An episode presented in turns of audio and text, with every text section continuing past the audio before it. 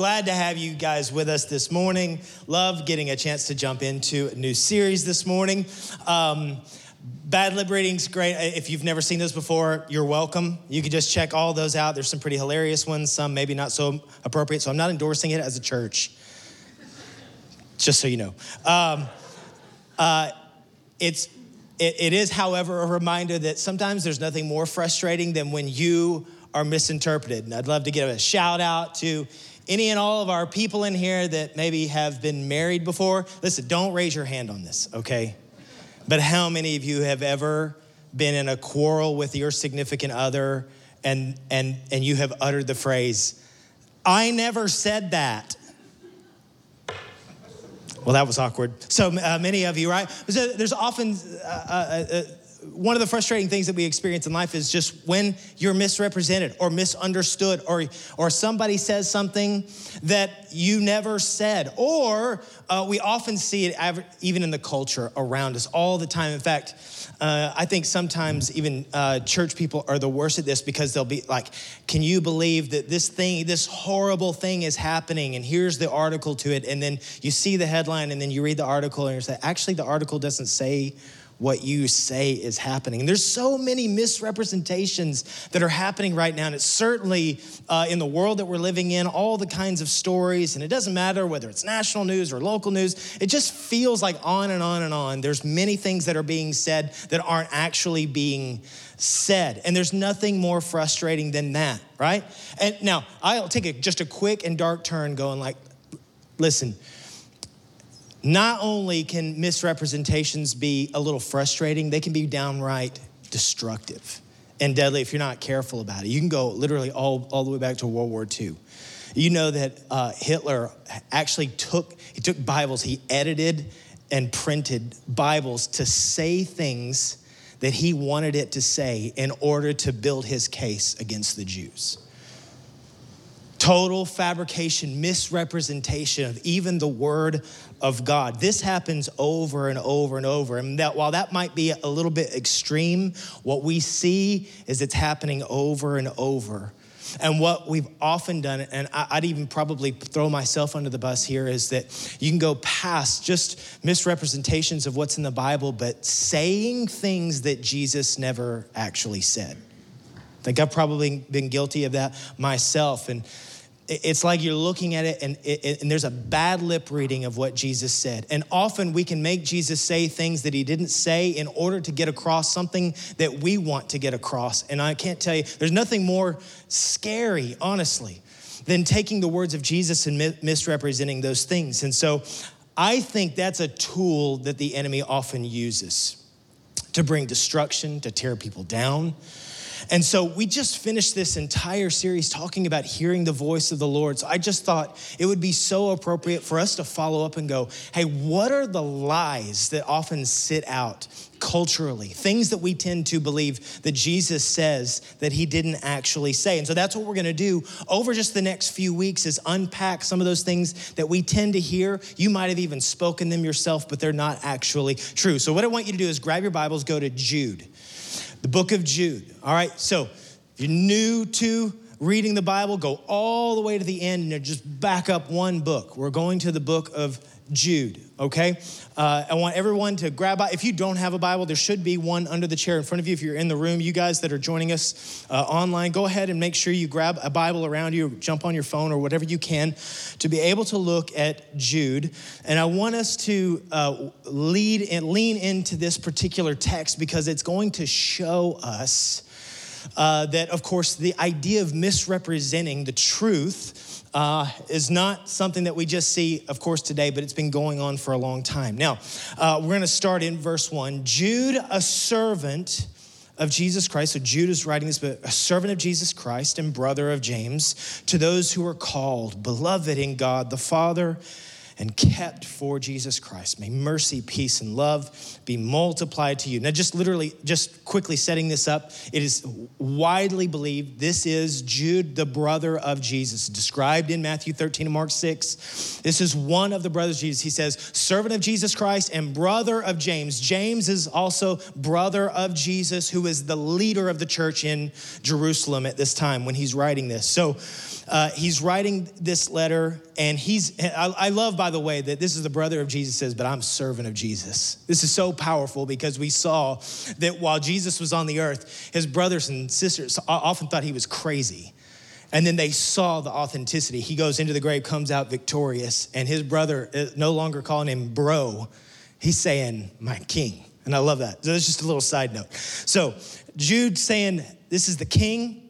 And so here's what he says, verse three Beloved, although I was very eager to write to you about our common salvation, I found it necessary to write, appealing to you to contend for the faith that was once for all delivered to the saints. Now, what Jude's saying is, I was really excited to write to you, but there's something that I feel like we've got to fight for. When he talks about contending, have you ever used the word contend? It means uh, there's something that's worth fighting for, worth addressing, worth diving into. It says, This is what I want to dive into. Verse four certain people have crept in unnoticed who long ago were designated for this condemnation, ungodly people who pervert the grace of our God into sensuality and deny our only master and Lord, Jesus Christ. So here it is. There are those who are taking the beautiful parts of our faith, this newfound life and freedom that we have through the work that Jesus did on the cross, being freed from the law of sin and death and be becoming new to live in this new law of life and freedom that Jesus created.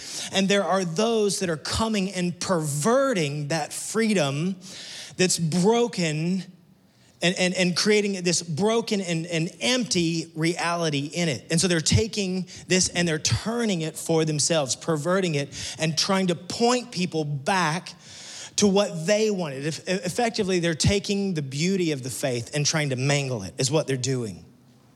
And so there are several truths that he's going to address uh, uh, over the course, and we won't get into all of those things. But the, here's this idea is that it's really easy to be able to make Jesus say whatever you want him to say.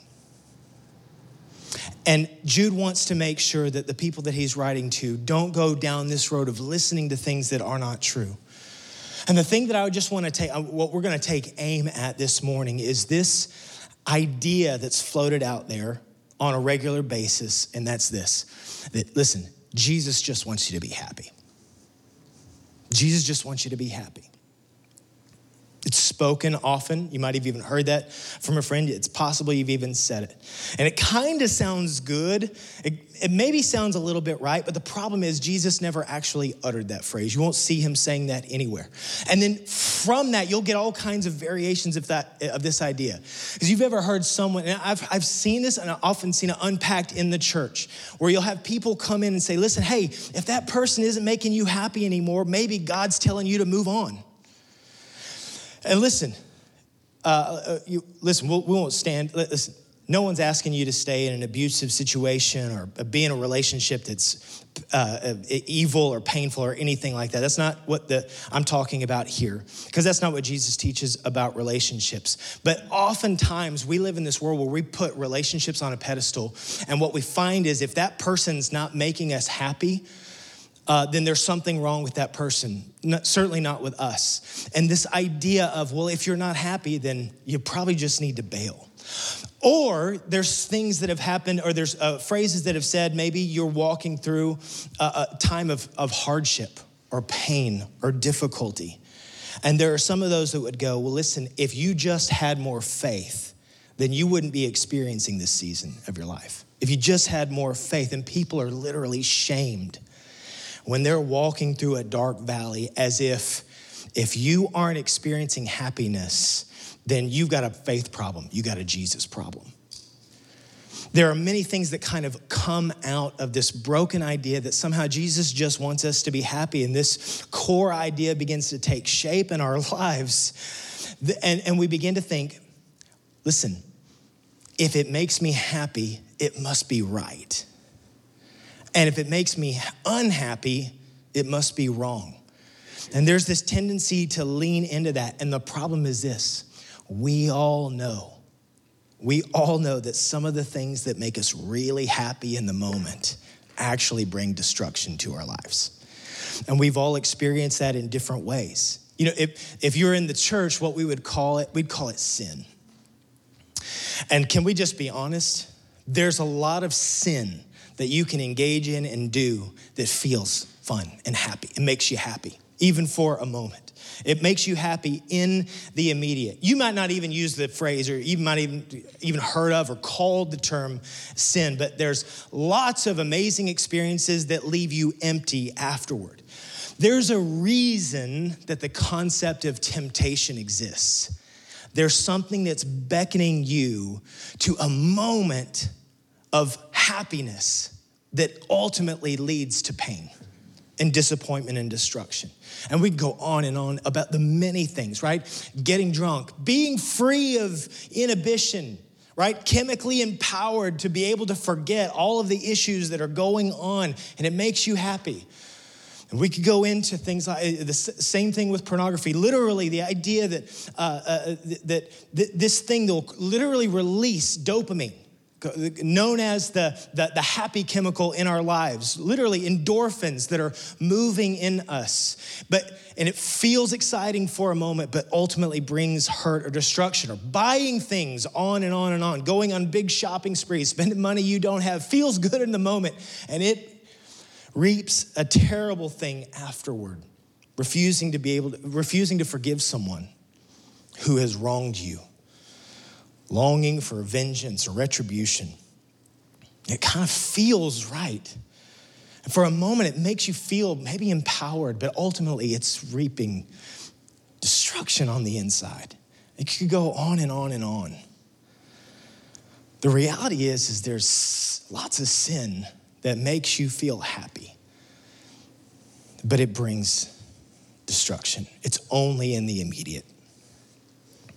Uh, few months ago, I uh, was making my kids watch the Ten Commandments, all four hours of it, just because I felt like you need this in your life. Uh, it's amazing movie. If you haven't seen it, it was done in the 50s, Charlton Heston. In fact, when, I, when you read about Moses in the Bible, it's entirely possible you think of Charlton Heston. So, and that's fine. Um, so, but uh, so they weren't real pumped about it, you know, because it's clearly very slow moving, and it, but it's you know it's, uh, it was an epic movie at the time. It still really is. But what I found is, so they're just going, oh, Dad, this is like so dorky. But I found they got into it, and then they were like, and we, of course, it, it takes like days to watch, so we had to keep breaking it up. So we, so they, they, but they were like, hey, can we finish the movie? So I was I was pumped about that. That they didn't like it at the beginning, and then they and they loved it. But no matter how many times you watch this movie, or honestly, you watch The Prince of Egypt, or you watch any of the renditions that are out there, it always will pain you when you see Moses make this decision. I've got all the riches in the world. I got all the things. I got all the favor.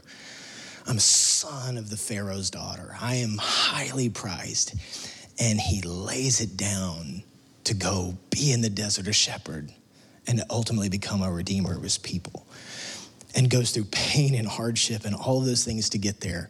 And you feel the pain of him letting go of this thing that might seem like it'll make you happy, but ultimately it wasn't fulfilling. I love how the writer of Hebrews puts it in, in, in chapter 11, verse 24. He says, By faith, Moses, when he was grown up, refused to be called the son of a Pharaoh's daughter choosing rather to be mistreated with the people of God than to enjoy, and here it is, the fleeting pleasures of sin. No one's fighting against the idea that there are many ways in which we sin that bring happiness in a moment. They really can. But what the scripture's trying to point to is that there's something that's empty in it happy for a moment to click the purchase button or happy for a moment to take one more drink, but it never ultimately satisfies. Church, this is why Jesus never said, I just want you to be happy. It was never his aim in our lives because happiness is fleeting. It can be a great emotion, but it can often be fleeting. What we see Jesus actually say is, I want you full. I want you full. What we'll see Jesus say is, I want you more than happy.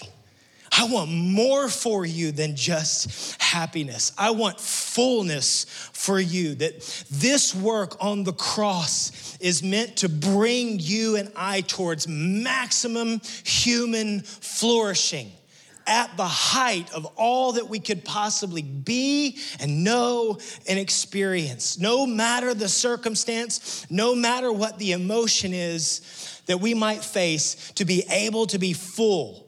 And why does Jesus want fullness for all of us? Well, he wants fullness for you and me because that's exactly what he possessed. It's what he was, it's what he had. He isn't saying, I just, I hope you get full someday. What he was saying is, I want you to be full because that's what I have. The Hebrews would tell us he was literally anointed with the oil of gladness above all his companions. That what was in Jesus gave him the greatest and richest and most powerful joy that there is. I love Colossians chapter 1 verse 19 that says it this way. For in him Jesus all the fullness of God was pleased to dwell. The fullness of God was pleased to dwell.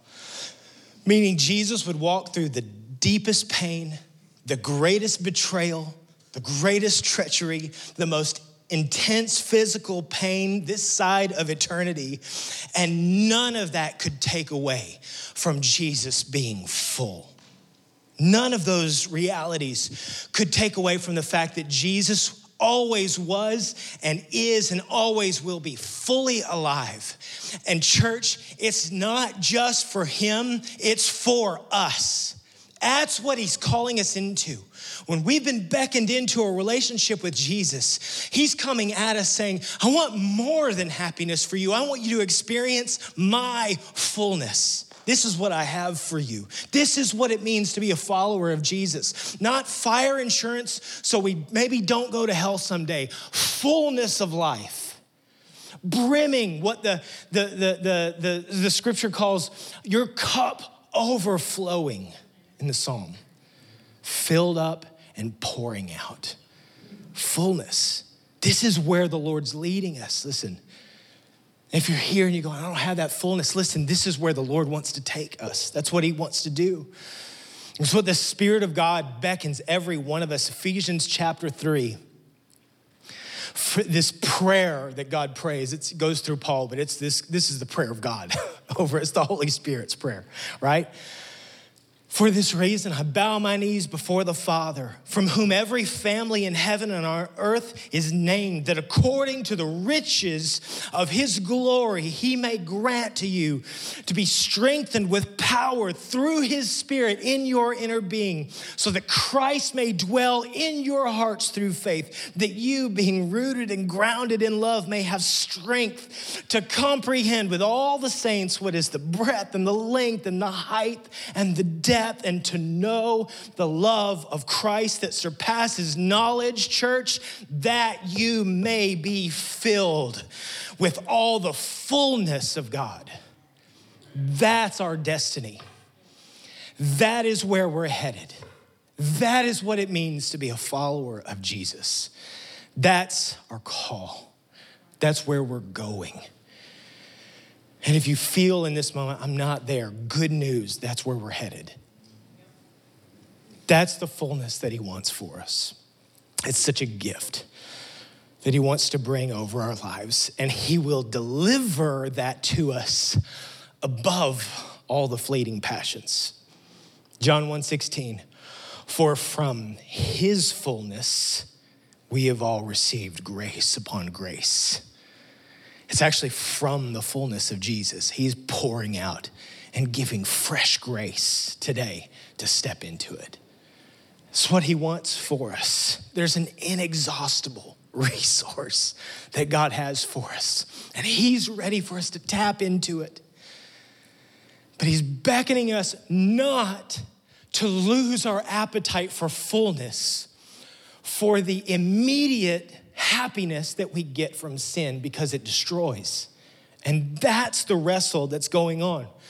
Because the world's defining happiness on all these things that ultimately don't, can't stick around and can't satisfy, right? It's more money plus easy circumstances plus fun experiences plus lively relationships plus personal beauty. That equals happiness. That's how our world has defined it all. And listen, not a one of those things are, are bad. Can we throw that up on the screen just in case? Did we get that? Okay, good. Listen, not a one of those things is evil, inherently evil. But the problem is this none of those things last forever. Nor can we actually have all of those things aligned at one time. And even if we get all of those things lined up for just a moment, it lasts for like two seconds and then it's gone. And then we're back to square one, trying to make our lives somehow happy again.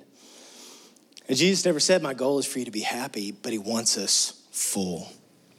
His own, in his own words, the word he uses to describe fullness is to say, blessed. So I want you blessed. In fact, the greatest sermon that we get to see, at least uh, the greatest known written sermon that we have in, in the scripture in Matthew 5, the Sermon on the Mount, he literally starts off by saying, Blessed. Here's what it means to be full. Here's what it means to walk in fullness. You know how he starts?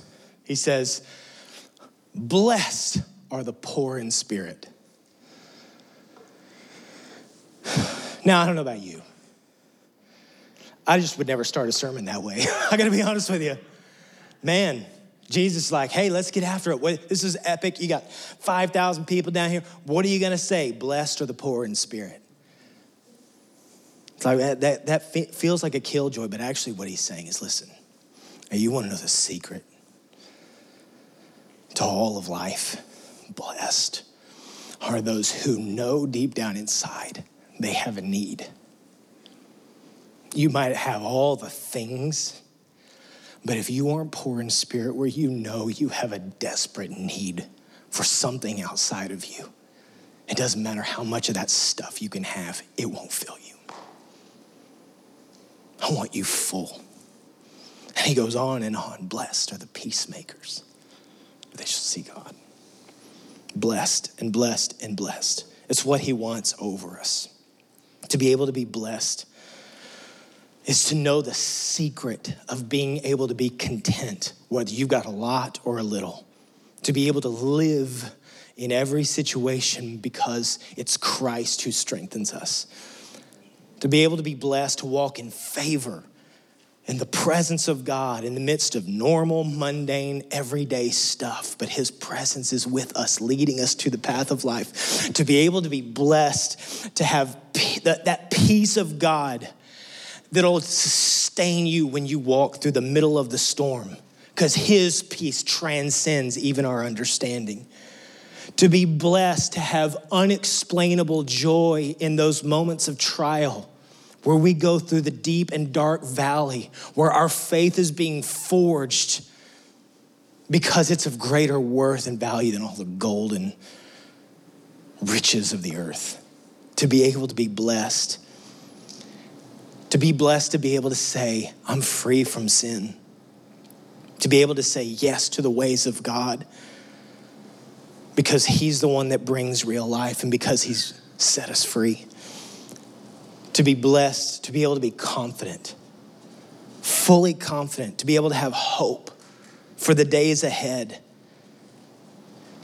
That we're not living with vain imagination that somehow all the people out there are going to fix all the things. But to be able to anchor our heart in the one who fully died for us. Anchoring forever the question Does God really love me? You bet. Jesus longs for us to be blessed. He literally died and overcame sin so that we could be blessed to have something deeper and richer and greater than even the fleeting, beautiful emotion of happiness.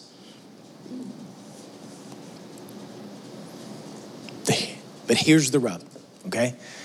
And we'll start to finish up here. Here's the discovery. Certainly, I've experienced this, and I bet you have too.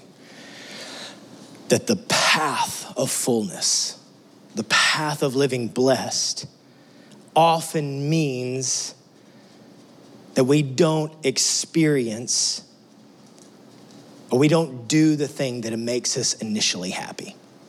That the in order to get full, we got to press past the thing that initially makes us happy. That the richest blessings often start with sacrifice and being a little bit uncomfortable to be able to arrive at fullness.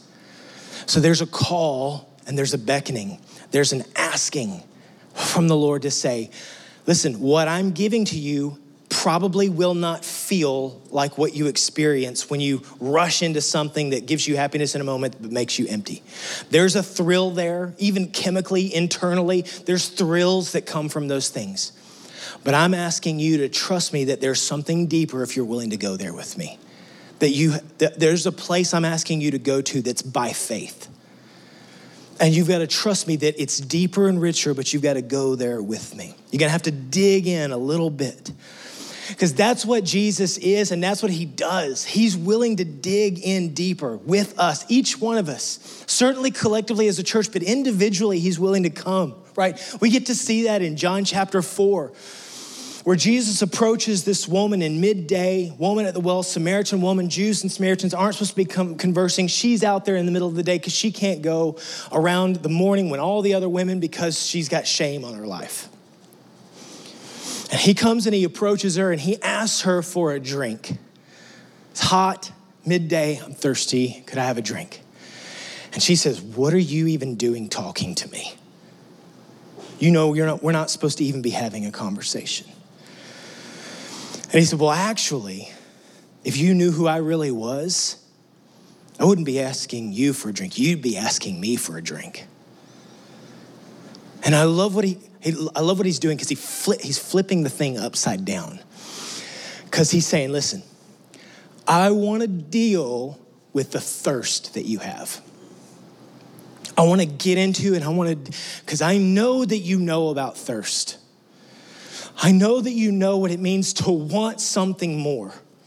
Because Jesus has, through the revelation of the Holy Spirit, knows that she's on man number six right now. Jesus understands that she has thirst.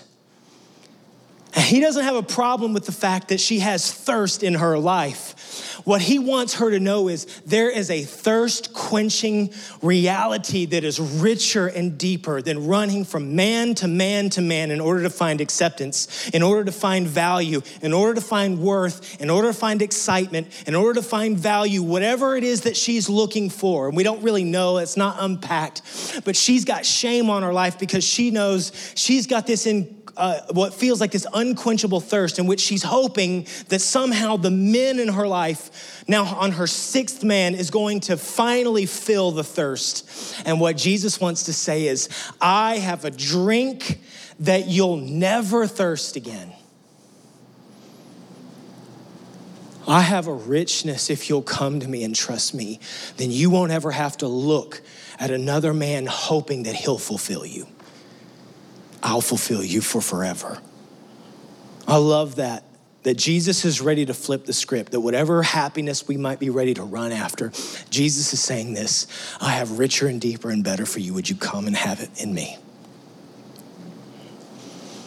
I have a drink that changes the game, but you got to be willing to go there with me. And it's not going to feel like all the immediate pleasure and then fall away. It's going to be different. And I want you to trust me in it because it leads to maximum flourishing in life. It leads to fullness, and that's what we all want. It's time for us to be a people that ask for more than just happiness, because that's what Jesus wants for you. If You've ever heard just Jesus, God wants God just wants you to be happy? Church, reject that lie. God wants way more than that. I'll finish with this. I, I was reading an article this week. Just so you know that this feeling, this hunger is universal. I was reading an article, and in China, there's a new concept that's kind of welling up, and it's called lying flat. And what they're finding is that those that are in China are they're they're working. They call it 996. They're going from they're working nine in the morning till nine at night, six days a week. They are spinning their wheels, trying to get more money, trying to get status. You know, the government is pressing them for maximum uh, pushing them towards maximum production. They're trying to get all of these things, and there are people that are finally fed up with it.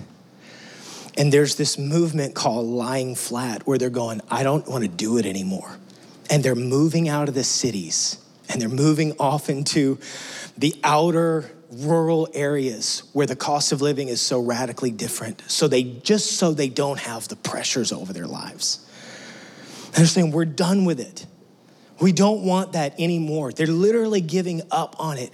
But the, actually, the Chinese government is this the communist Chinese government, which listen, I'm not trying to get in political stuff, but because that's just dangerous in church. But this communist government is saying no it's they're actually pressing against this idea of saying i don't want to run this rat race anymore. Literally in a in a state sponsored magazine there's a quote from the communist party controlled newspaper. It says here's what they're trying to sell. Struggle itself is a kind of happiness. Choosing to lie flat in the face of pressure is not only unjust but also shameful. There's the government seeking to look at people who are going, I don't want this rat race. I'm, I'm figuring out my happiness is not in the rat race anymore. And the government pressing against them. Now, listen, I'm not. I, I'm not out here to make a political statement. What I am here to, I'm here to make a human statement, which that is, listen, that sentiment, while we don't live in a communist world here on this side of the, of, of the planet, that sentiment that you, you ought to be trying to keep up with the Joneses in order for you to feel happy and successful is being pressed on us. And maybe it's not coming through state oriented media.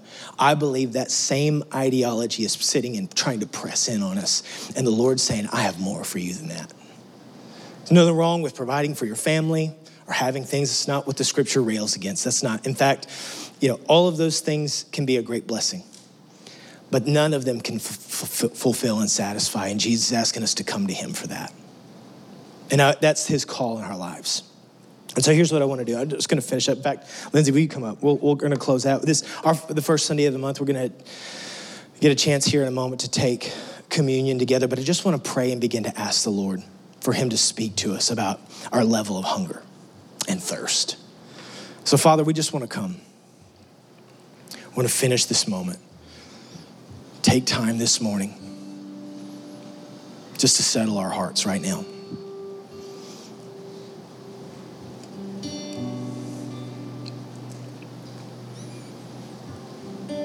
And we want to anchor our heart in the truth.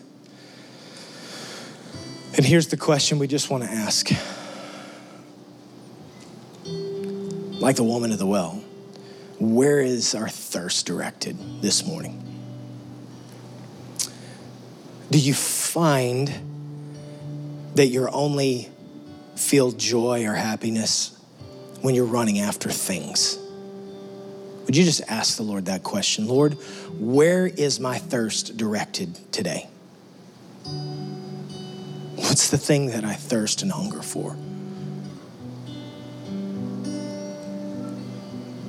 Because your word, Jesus, your own words were this Blessed are those who hunger and thirst for righteousness, for they will be filled.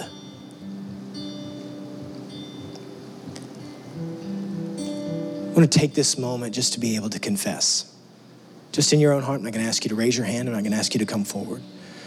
But just today, would you just do it? Would you do an inventory and say, Lord, is there anything that my heart longs for in order to be happy that's ultimately empty? Might not even be an evil, sinful thing, but some place that you've put your hope in order to be fulfilled.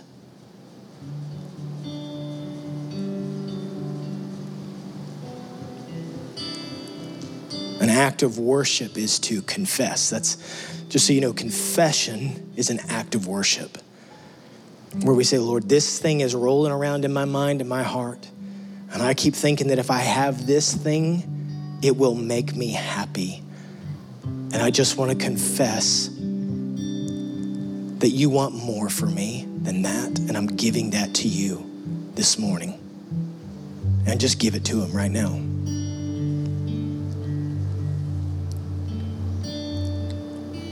Father, we acknowledge all the ways that you bless our lives with things, with covering in our homes and opportunities to have sweet vacations with family and all those beautiful things. But Lord, we just want to make sure that there's not one area of our lives where we believe our happiness is fully anchored apart from you to be full.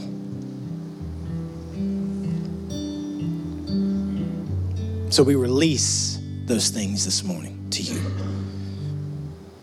We receive your goodness. We receive again the truth of what it means to be filled by you. Filled. In fact, I just want to pray right now. If you'll receive, just be filled again with the Spirit. Full again to hunger for God. Full to run after Him, full to enjoy Him, full to obey Him,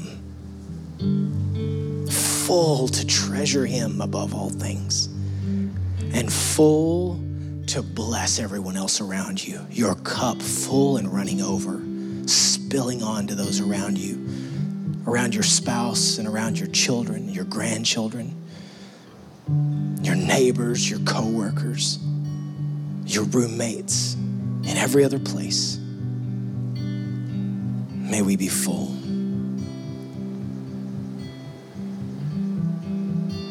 I thank you this morning, Lord, that you guaranteed our fullness when you went to the cross.